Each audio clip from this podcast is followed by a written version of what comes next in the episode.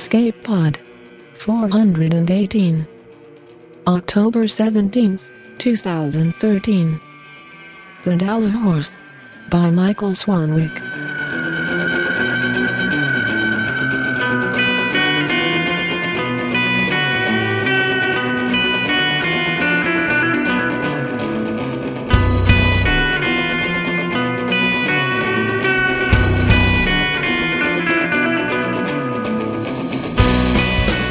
Hello and welcome to Escape Pod, your weekly science fiction podcast. I'm your host and editor, Norm Sherman. This week we've got a fantastic story about lost eras, lost technologies, and lost innocence. We bring you The Dala Horse by Michael Swanwick. Michael Swanwick has the unique distinction of having received a Hugo Award for fiction in five out of six years, and has been honored with the Nebula, Theodore Sturgeon, and World Fantasy Awards, as well as receiving nominations for the British Science Fiction Award and the Arthur C. Clarke Award. He lives in Philadelphia with his wife, Marianne Porter. The story is read to you by Michael Liebman. Michael is a naval veteran living in Atlanta, Georgia, who sells filk and Celtic music at local Highland games and Celtic festivals. He's also an amateur voice actor who's made appearances in many sci fi shows, including an array of Star Trek fanfics and the Babylon 5 fanfic Novo Babylonia. This story originally appeared on Tor.com, July 2007. So bust out your map and knapsack, because it's story time. The Dala Horse by Michael Swanwick. Something terrible had happened. Linnea did not know what it was, but her father had looked pale and worried, and her mother had told her very fiercely, Be brave. And now she had to leave, and it was all the result of that terrible thing. The three of them lived in a red wooden house with steep black roofs by the edge of the forest. From the window of her little room, Linnea could see a small lake, silver with ice, very far away. The design of the house was unchanged from all the way back in the days of the coffin people, who buried their kind in beautiful polished boxes with metal fittings like nothing anyone made anymore. Uncle Olaf made a living hunting down their coffin sites and salvaging the metal from them. He wore a necklace of gold rings he had found, tied together with a silver wire. Don't go near any roads, her father had said, especially the old ones.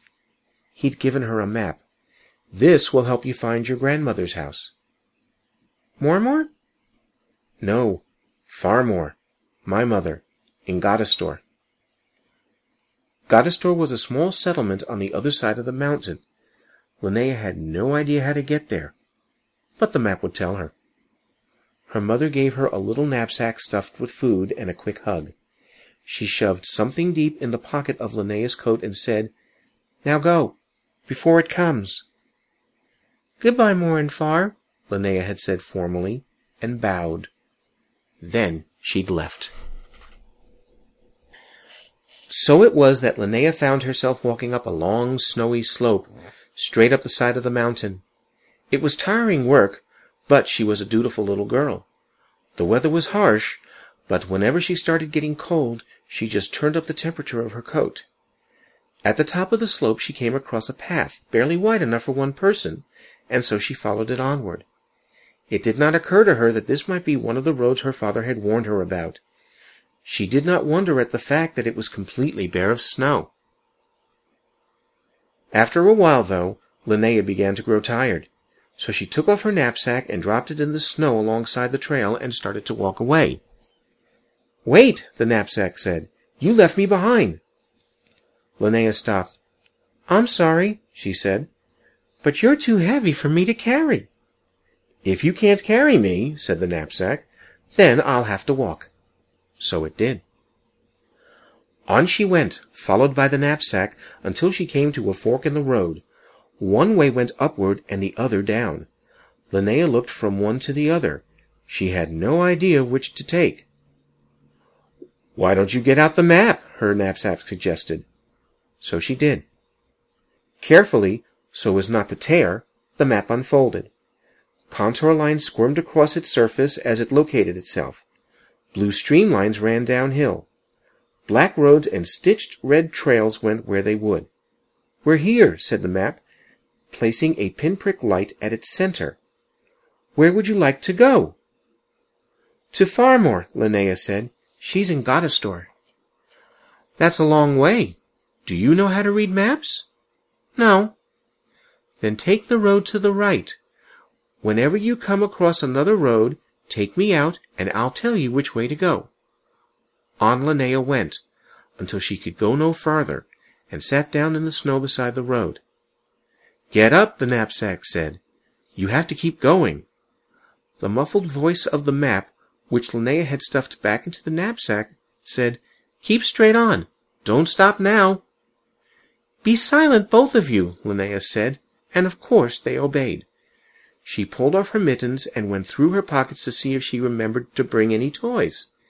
She hadn't, but in the course of looking, she found the object her mother had thrust into her coat. It was a Dala horse. Dala horses came in all sizes, but this one was small. They were carved out of wood and painted bright colors with a harness of flowers. Linnea's horse was red. She had often seen it resting on a high shelf in her parents' house. Dala horses were very old. They came from the time of the coffin people who lived long ago, before the time of the strange folk. The coffin people and the strange folk were all gone now. Now there were only Swedes. Linnea moved the Dala horse up and down, as if it were running. Hello, little horse, she said. Hello, said the Dala horse. Are you in trouble? Linnea thought. I don't know, she admitted at last. Then most likely you are. You mustn't sit in the snow like that, you know. You'll burn out your coat's batteries. But I'm bored. There's nothing to do. I'll teach you a song. But first, you have to stand up. A little sulkily, Linnea did so. Up the darkening road she went again, followed by the knapsack. Together she and the Dala horse sang.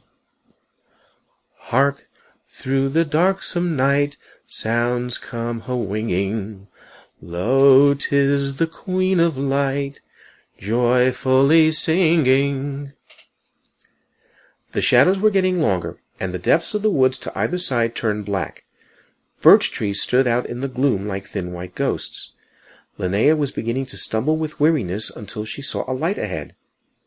At first she thought it was a house, but as she got closer, it became apparent it was a campfire. There was a dark form slumped by the fire. For a second, Linnea was afraid he was a troll. Then she saw that he wore human clothing and realized that he was a Norwegian, or possibly a Dane. So she started to run toward him. At the sound of her feet, the man leaped up. Who's there? he cried. Stay back. I've got a cudgel. Linnea stopped. It's only me, she said. The man crouched a little, trying to see into the darkness beyond his campfire. Step closer, he said. And then, when she obeyed, What are you?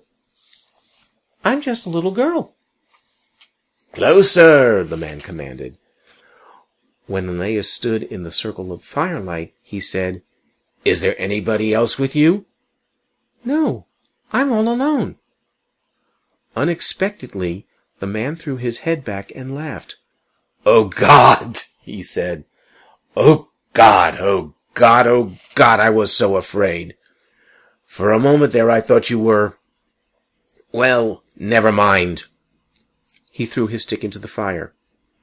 What's that behind you? I'm her knapsack, the knapsack said. And I'm her map, a softer voice said. Well, don't just lurk there in the darkness. Stand by your mistress. When he had been obeyed, the man seized Linnea by the shoulders. He had more hair and beard than anyone she had ever seen, and his face was rough and red. My name is Gunther, and I'm a dangerous man. So if I give you an order, don't even think of disobeying me. I walked here from Finland, across the Gulf of Bothnia, that's a long, long way on a very dangerous bridge, and there are not many men alive today who could do that. Linnea nodded, though she was not sure she understood. You're a Swede. You know nothing. You have no idea what the world is like. You haven't tasted its possibilities. You've never let your fantasies eat your living brain. Linnea couldn't make any sense out of what Gunther was saying. She thought he must have forgotten she was a little girl. You stayed here and led ordinary lives while the rest of us. His eyes were wild. I've seen horrible things. Horrible, horrible things. He shook Linnea angrily. I've done horrible things as well. Remember that. I'm hungry, Linnea said. She was. She was so hungry her stomach hurt. Gunther stared at her as if he were seeing her for the first time. Then he seemed to dwindle a little, and all the anger went out of him. Well, let's see what's in your knapsack. Come here, little fellow. The knapsack trotted to Gunther's side. He rummaged within and removed all the food Linnea's mother had put in it. Then he started eating. Hey, Linnea said, that's mine. One side of the man's mouth rose in a snarl but he shoved some bread and cheese into Linnea's hands. Here! Gunther ate all the smoked herring without sharing. Then he wrapped himself in a blanket and lay down by the dying fire to sleep. Linnea got out her own little blanket from the knapsack and lay down on the opposite side of the fire. She fell asleep almost immediately. But in the middle of the night, Linnea woke up. Somebody was talking quietly in her ear. It was the Dala horse. You must be extremely careful with Gunther, the Dala horse whispered. He is not a good man. Is he a troll? Linnea whispered back. Yes, I thought so. But I'll do my best to protect you. Thank you. Linnea rolled over and went back to sleep. In the morning, Troll Gunther kicked apart the fire, slung his pack over his shoulder, and started up the road. He didn't offer Linnea any food, but there was still some bread and cheese from last night which she had stuffed in a pocket in her coat, so she ate that. Gunther walked faster than Linnea did, but whenever he got too far ahead, he'd stop and wait for her. Sometimes the knapsack carried Linnea, but because it only had enough energy to do so for a day, usually she carried it instead. When she was bored, Linnea sang the song she learned the previous day. At first, she wondered why the troll always waited for her when she lagged behind. But then, one of the times he was far ahead, she asked the Dala horse, and it said, He's afraid and he's superstitious. He thinks that a little girl who walks through the wilderness by herself must be lucky. Why is he afraid? He's being hunted by something even worse than he is. At noon they stopped for lunch. Because Linnea's food was gone, Gunther brought out food from his own supplies. It wasn't as good as what Linnea's mother had made, but when Linnea said so, Gunther snorted, You're lucky I'm sharing it all. He stared off into the empty woods in silence for a long time. Then he said, You're not the first girl I've encountered on my journey, you know. There was another whom I met in what remained of Hamburg. When I left, she came with me. Even knowing what I'd done, she... He fished out a locket and thrust it at Linnea. Look! Inside the locket was a picture of a woman. She was an ordinary pretty woman. Just that and nothing more. What happened to her? Linnea asked. The troll grimaced, showing his teeth. I ate her. His look was wild as wild could be. If we run out of food, I may have to cook and eat you too. I know, Linnea said. Trolls were like that. She was familiar with the stories. They'd eat anything. They'd even eat people. They'd even eat other trolls. Her book said so. Then, because he hadn't told her yet, Where are you going? I don't know, Someplace safe. I'm going to Gottestor. My map knows the way. For a very long time, Gunther mulled that over. At last, almost reluctantly, he said, Is it safe there, do you think?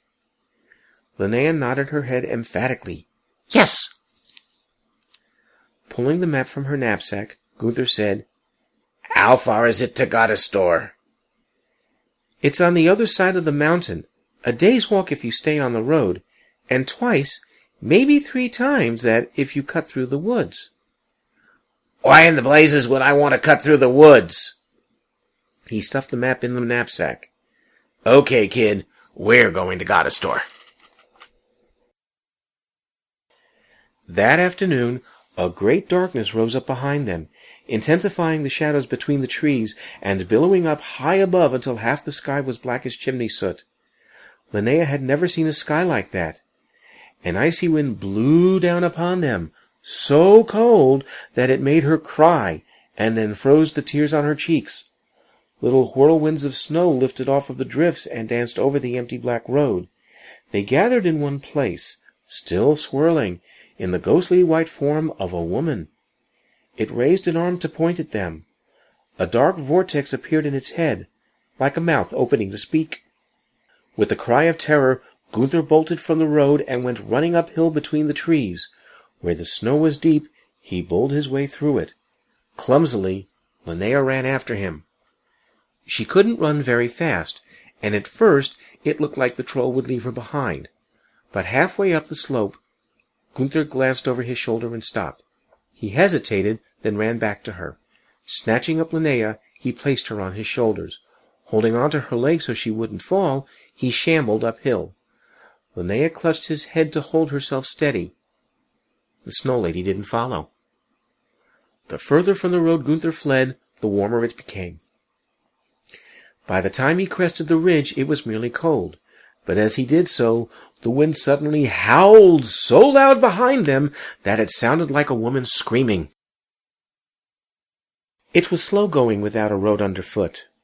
After an hour or so, Gunther stumbled to a stop in the middle of a stand of spruce and put Linnea down. We're not out of this yet, he rumbled. She knows we're out here somewhere, and she'll find us. Never doubt it. She'll find us. He stamped an open circle of snow flat. Then he ripped boughs from the spruce trees and threw them in a big heap to make a kind of mattress, after which he snapped limbs from a dead tree and built a fire in the center of the circle. When the fire was ready, instead of getting out flint and steel, he tapped a big ring on one finger and then jabbed his fist at the wood. It burst into flames. Linnea laughed and clapped her hands. Do it again! Grimly, he ignored her. As the woods grew darker and darker, Gunther gathered and stacked enough wood to last the night. Meanwhile, Linnea played with the Dala horse. She made a forest out of spruce twigs stuck in the snow. Gallop, gallop, gallop went the horse all the way around the forest, and then hop, hop, hop to a little clearing she had left in the center. It reared up on its hind legs and looked at her. What's that you have? Gunther demanded, dropping a thunderous armload of branches onto the woodpile. Nothing. Linnea hid the horse inside her sleeve. It better be nothing. Gunther got out the last of her mother's food, divided it in two, and gave her the smaller half. They ate. Afterwards, he emptied the knapsack of her blanket and map and hoisted it in his hand. This is where we made our mistake, he said. First, we taught things how to talk and think. Then, we let them inside our heads. And finally, we told them to invent new thoughts for us. Tears running down his cheeks, he stood and cocked his arm. Well, we're done with this one at any rate. Please don't throw me away, the knapsack said. I can still be useful carrying things. We have nothing that needs carrying. You would only slow us down. Gunther flung the knapsack into the fire. Then he turned his glittering eye on the map. At least keep me, the map said, so you'll always know where you are and where you're going. I'm right here, and I'm going as far from here as I can get. The troll threw the map after the knapsack. With a small cry, like that of a seabird, it went up in flames. Gunther sat back down. Then he leaned back on his elbows, staring up into the sky. Look at that, he said. Linnea looked. The sky was full of lights. They shifted like curtains. She remembered how her Uncle Olaf had once told her that the aurora borealis was caused by a giant fox far to the north swishing its tail in the sky. But this was much brighter than that. There were sudden snaps of light, and red and green stars that came and went as well. That's the White Lady breaking through your country's defenses. The Snow Woman on the road was only ascending. An echo. The real thing will be through them soon, and then God help us both. Suddenly, Gunther was crying again. I'm sorry, child. I brought this down on you and your nation. I thought she wouldn't, that she couldn't follow me. The fire snapped and crackled, sending sparks flying up into the air. Its light pushed back the darkness, but not far. After a very long silence, Gunther gruffly said, Lie down. He wrapped the blanket around Linnea with care and made sure she had plenty of spruce boughs below her. Sleep. And if you wake up in the morning, you'll be a very fortunate little girl. When Linnea started to drop off, the Dalahorse spoke in her head. I'm not allowed to help you until you're in grave danger, it said. But that time is fast approaching. All right, Linnea said. If Gunther tries to grab you or pick you up or even just touch you, you must run away from him as far as you can. I like Gunther. He's a nice troll. No, he isn't. He wants to be, but it's too late for that. Now sleep. I'll wake you if there's any danger. Thank you, Linnea said sleepily. Wake up, the Dalahorse said. But whatever you do, don't move. Blinking, Linnea peeked out from under the blanket. The woods were still dark, and the sky was gray as ash. But in the distance she heard a soft boom, and then another slightly more emphatic boom, followed by a third and louder boom. It sounded like a giant was walking toward them. Then came a sound so tremendous it made her ears ache, and the snow leaped up into the air. A cool, shimmering light filled the forest, like that which plays on sand under very shallow lake water. A lady who hadn't been there before stood before the troll. She was naked and slender, and she flickered like a pale candle flame. She was very beautiful, too. Oh, Gunther, the lady murmured, only she drew out the name sounded sounded like Gunther. How will I have missed my little Guntchen. Troll Gunther bent down almost double, so that it looked as if he were worshipping the lady, but his voice was angrier than Linnea had ever heard it. Don't call me that! Only she had that right, and you killed her! She died trying to escape you. He straightened and glared up at the lady. It was only then that Linnea realized that the lady was twice as tall as he was. You think I don't know all about that? I, who taught you pleasures that... The lady stopped. Is that a child? Brusquely, Gunther said, It's nothing but a piglet I trussed and gagged and brought along as food. The lady strode noiselessly over the frozen ground until she was so close that all Linnea could see of her were her feet. They glowed a pale blue, and they did not quite touch the ground. She could feel the lady's eyes through the blanket. Gunther, is that Linnea you have with you? With her limbs as sweet as sugar, and her heart hammering as hard as that of a little mouse caught in the talons of an owl? The Dalahorse stirred in Linnea's hand, but did not speak. You can't have her, Gunther growled, but there was fear in his voice and uncertainty too. I don't want her, Gunther. The white lady sounded amused. You do. A piglet, you said. Trussed and gagged. How long has it been since you had a full belly? You were in the wastes of Poland, I believe. You can't judge me. We were starving, and she died, and I... You have no idea what it was like. You helped her die, didn't you, Gunther? No, no, no. You tossed a coin to see who it would be. That was almost fair. But poor little Anneliese trusted you to make the toss. So of course she lost. Did she struggle, Gunnchen? Did she realize what you'd done before she died? Gunther fell to his knees before the lady. Oh, please, he sobbed. Oh, please. Yes, I am a bad man. A very bad man, but don't make me do this.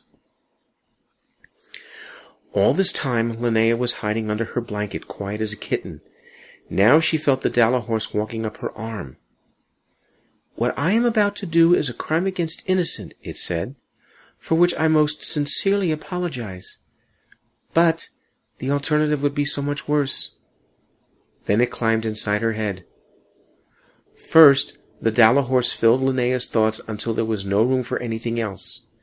Then it pushed outward in all directions, so that her head swelled up like a balloon, and the rest of her body as well. Every part of her felt far too large. The blanket couldn't cover her any more, so she threw it aside. She stood. Linnea stood, and as she stood, her thoughts cleared and expanded. She did not think as a child would any more nor did she think as an adult. Her thoughts were much larger than that. They reached into high Earth orbit and far down into the roots of the mountains, where miles wide chambers of plasma tracked in magnetic walls held near infinite amounts of information. She understood now that the Dala horse was only a node and a means of accessing ancient technology which no human being alive today could properly comprehend. Oceans of data were at her disposal, layered in orders of complexity. But out of consideration for her small, frail host, she was very careful to draw upon no more than she absolutely required.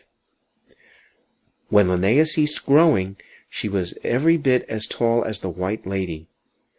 The two ladies stared at each other, high over the head of Gunther, who cringed fearfully between them. For the longest moment, neither spoke. Svea, the white woman said at last. Europa, Linnea said. My sister. Her voice was not that of a child, but she was still Linnea, even though the Dala horse, and the entity beyond it, permeated her every thought. You are illegal here. I have a right to recover my own property. Europa gestured negligently downward. Who are you to stop me? I am this land's protector. You are a slave. Are you any less a slave than I? I don't see how. Your creators smashed your chains and put you in control. Then they told you to play with them, but you are still doing their bidding. Whatever I may be, I am here. And since I'm here, I think I'll stay. The population on the mainland has dwindled to almost nothing. I need fresh playmates. It's an old, old story that you tell, Svea said. I think the time has come to write an ending to it. They spoke calmly, destroyed nothing, made no threats. But deep within, where only they could see, secret wars were being fought over codes and protocols, treaties, amendments, and letters of understanding written by governments that no man remembered. The resources of old Sweden, hidden in its bedrock sky and ocean waters, flickered into Svea Linnea's consciousness. All their powers were her to draw upon, and draw upon them she would if she had to. The only reason she hadn't yet was that she still harbored hopes of saving the child. Not all stories have happy endings, Europa replied.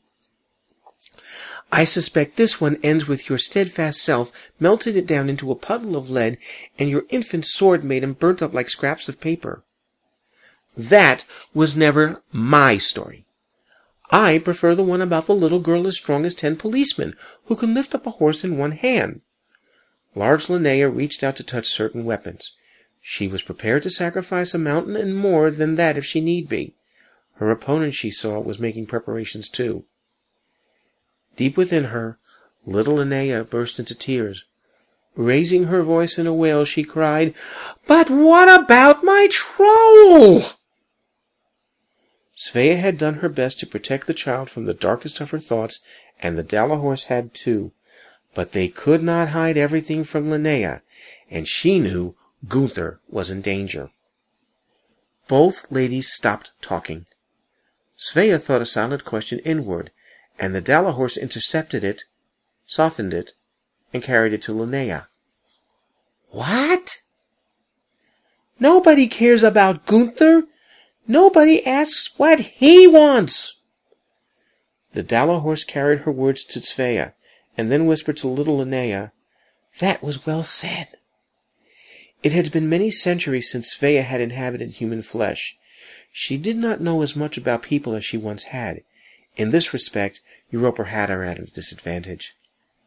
Svea, Linnea, and the Dala Horse all bent low to look within Gunther. Europa did not try to prevent them. It was evident that she believed they would not like what they saw. Nor did they. The troll's mind was a terrible place, half shattered and barely functional. It was in such bad shape that major aspects of it had to be hidden from Linnea.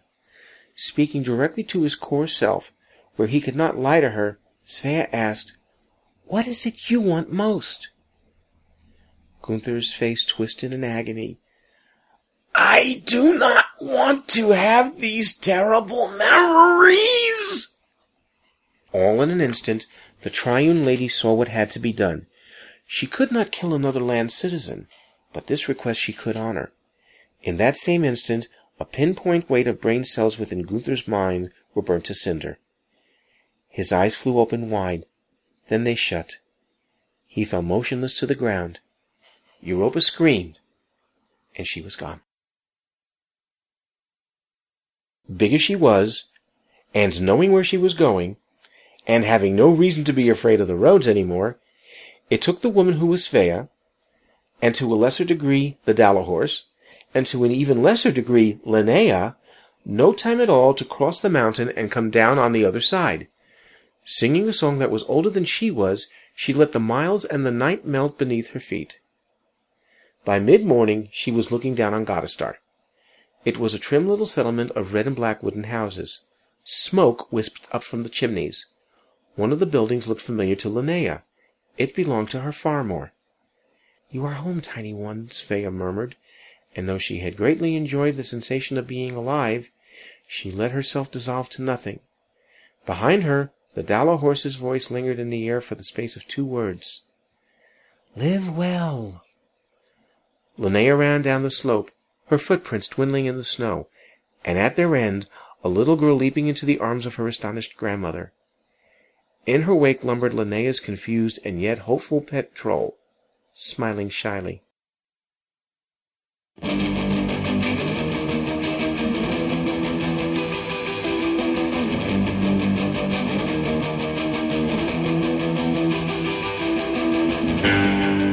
The Dala Horse.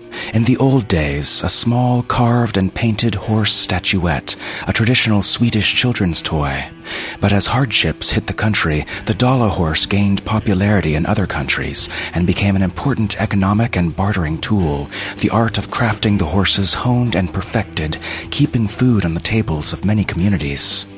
Today, it's one of the few living folk traditions of Sweden still actively in place appropriate talisman for a story about old worlds and new, advancement and forgotten ways. Much of this story is about that feeling of being a little Red Riding Hood wandering the forest, not really understanding the world or culture around you, and trying to put the pieces together as best you can as you go. Is it magic? Is it technology? Is it fantasy or science fiction? Maybe it's set in a post apocalyptic Sweden. Maybe it's just someone really high at IKEA. Either way, we hope you enjoyed. Let's go now to Escape Pod's assistant editor, Nathan Lee, with episode feedback.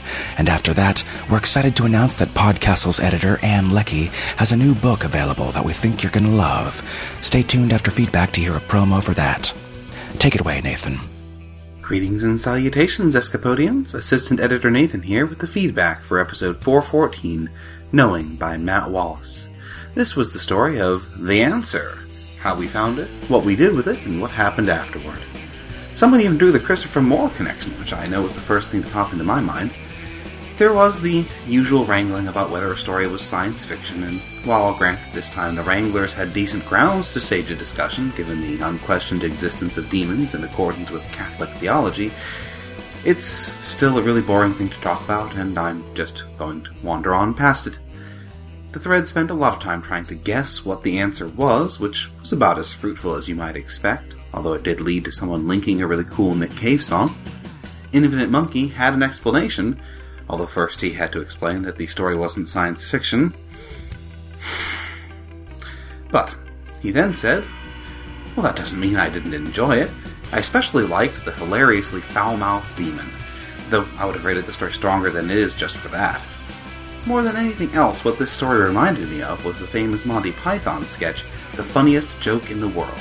The joke so funny that it literally kills on contact. The answer is a lot like that. Anything the author would offer would not compare with whatever your imagination can conjure, and in many ways the answer is a MacGuffin. The answer isn't important, it's important what one does with it. Well, I think we'll leave things on that note this week. May you never find what you're looking for. Join us next week when the comments for episode 415 melt our faces off, and then Indiana Jones steals our box again anyway. See you then. Hey everyone, Dave Thompson here from Podcastle to talk to you about our friend Ann Leckie and her debut novel out now from Orbit Books, Ancillary Justice. Ann's been a big part of the Escape Artist team for a while now, She's been working at Podcastle since the gates there opened, and before that, her work was featured here at Escape Pod. Check out episode 131, Hesperia and Glory, still one of my all time favorites. She's also read quite a few stories for both Escape Pod and Podcastle, but her book is out in stores now, and it's begging you to be read. It's a humdinger of a science fiction book, an exciting, thought provoking space opera about a spaceship's AI. Kind of really about the AI and one particular meat puppet that's an aspect of said AI who's gone rogue. It's really, really incredible. Here's Ann to tell you a little bit about it.